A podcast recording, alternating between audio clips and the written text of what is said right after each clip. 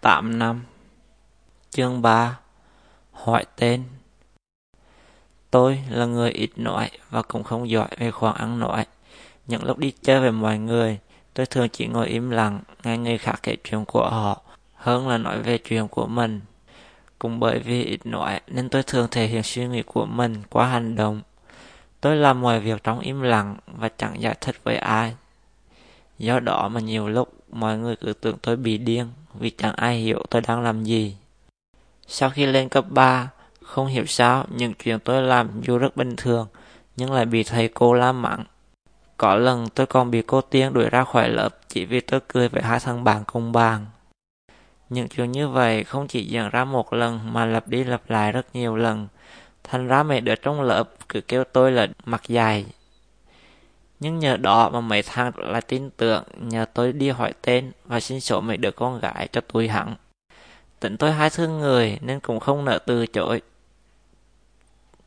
Trong tiết Anh văn đầu tiên của lớp 12, sau khi nghe cô giáo giới thiệu, tôi phát hiện ra cô quên giới thiệu tên mình. Tôi không biết cả lớp có ai để ý không, vì chẳng thấy ai hỏi cả. Với tính tò mò của mình, tôi thực sự muốn biết tên của cô nên lại giơ tay lên thầy tôi giơ tay, cô hỏi, có chuyện chi rồi em? Mấy đứa xung quanh quay lại nhìn tôi, ngạc nhiên. Tôi đứng dậy hỏi cô. Cô trả lời, cô tên Trúc. Biết được tên của cô, tôi mừng lắm.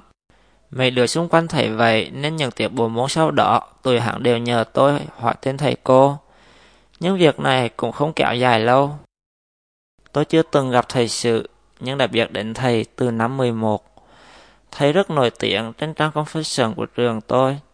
Lâu lâu tôi lại thấy mấy anh chị lập trên viết về thầy. Từ những gì tôi đọc được thì thầy tên Lộc và thầy rất dữ. Xui sao, năm nay thầy là dạy lớp tôi. Nên trước khi vào tiệc sự đầu tiên, tôi đã xác định lạc nữa sẽ không đứng dậy hỏi tên vì tôi sợ bị thầy chú ý. Hơn nữa, chắc chắn mấy đứa trong lớp đều biết tên thầy rồi. Khi chúng tôi thấy thầy bước qua bên ngoài cửa sổ, sự ồn ào trong lớp liền được thay thế bằng một sự im lặng tuyệt đối. Tất cả đều ngồi ngay ngắn. Tiếng đồng duy nhất mà tôi nghe được khi ấy là tiếng cộp cộp từ đôi giày của thầy ngoài hành lang. Kể cả khi đứng dậy chào thầy vào lớp, tôi vẫn chỉ nghe một tiếng cộp cộp. Thầy bỏ cặp của mình lên bàn giáo viên, xong quay xuống nhìn lớp và nói, giới thiệu về lớp, thầy tên Lộc. Đúng như những gì mà tôi đã đọc trên Confession, thầy nhìn dữ thật, nhất là ở đôi mắt và cặp lông mày. Dòng của thầy vang lên to, rõ ràng. Tôi nghĩ đến cả lớp A2 bên cạnh hay ai đó đang đi ngoài hành lang cũng có thể nghe thấy lời thầy vừa nói. Tôi thực sự biết ơn thầy vì thầy đã giúp tôi không phải làm một việc nguy hiểm. Câu nói của thầy rõ ràng là thế. Vậy mà mẹ danh hài là quái qua nói với tôi. Đừng giờ hỏi tên thầy đi Phong. Tôi thực sự thấy thương bạn mình vì tụi hắn có vấn đề về tai. Nhưng tôi cũng không dài gì mà đứng lên để hỏi thầy về cái điều mà thầy vừa mới nói. Tụi bay hỏi đi. Thôi, mi hỏi cho tụi tao vậy. Thương bạn nên tôi nhắc lại cho tụi hắn nghe thêm lần nữa. Thầy mới nói thầy tên Lộc đó. Như là có chí mà ồn ào rửa.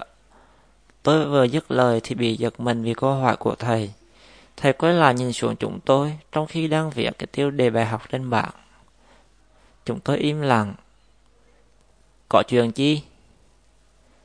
Mỗi tiếng của thầy vang lên, là tôi lại bị giật mình. Nhưng tất cả vẫn chỉ là sự im lặng. Không khí trong lớp lúc này rất căng thẳng và nặng nề. Không ai đồng đầy gì hết. Thầy vẫn đứng trên bục, nhìn xuống lớp. Làm chi đi bay? Có tiếng nói nhỏ vang lên. Tôi không biết ai đã nói và nói với ai. Nhưng chắc không phải là với tôi. Tôi liếc nhìn qua mẹ danh hài.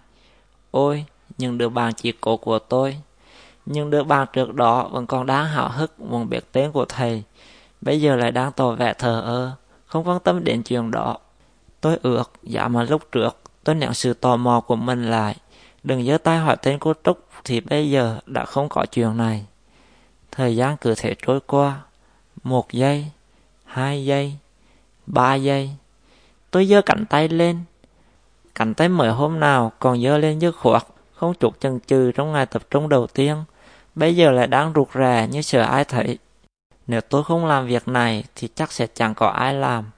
Cứ để thế này thì có khi hết tiệc vẫn chưa xong. Tuy rằng tôi thực sự rất sợ khi phải đối diện với thầy Lộc, nhưng tôi cũng không muốn làm ảnh hưởng đến những người khác. Em có chuyện chi? Tôi đứng lên, cổ họng tự nhiên ngàn lại. Và cho em hỏi, thầy tên chi? Hồi chưa em không nghe thầy nói chi à? Tôi thọt tim. Dạ có. Dòng tôi run run gần như sắp khóc. Rồi em còn hỏi lại chi nữa. Mắt tôi đã bắt đầu rưng rưng nước rồi. Em muốn hỏi họ tên của thầy. Tôi cùng từ nể mình luôn. Khó vậy mà tôi cũng nghĩ ra được. Câu hỏi này chỉ vừa mới xuất hiện trong đầu tôi. Hỏi xong câu hỏi, tôi sợ đến nỗi không còn cảm nhận được đôi chân mình đang đứng.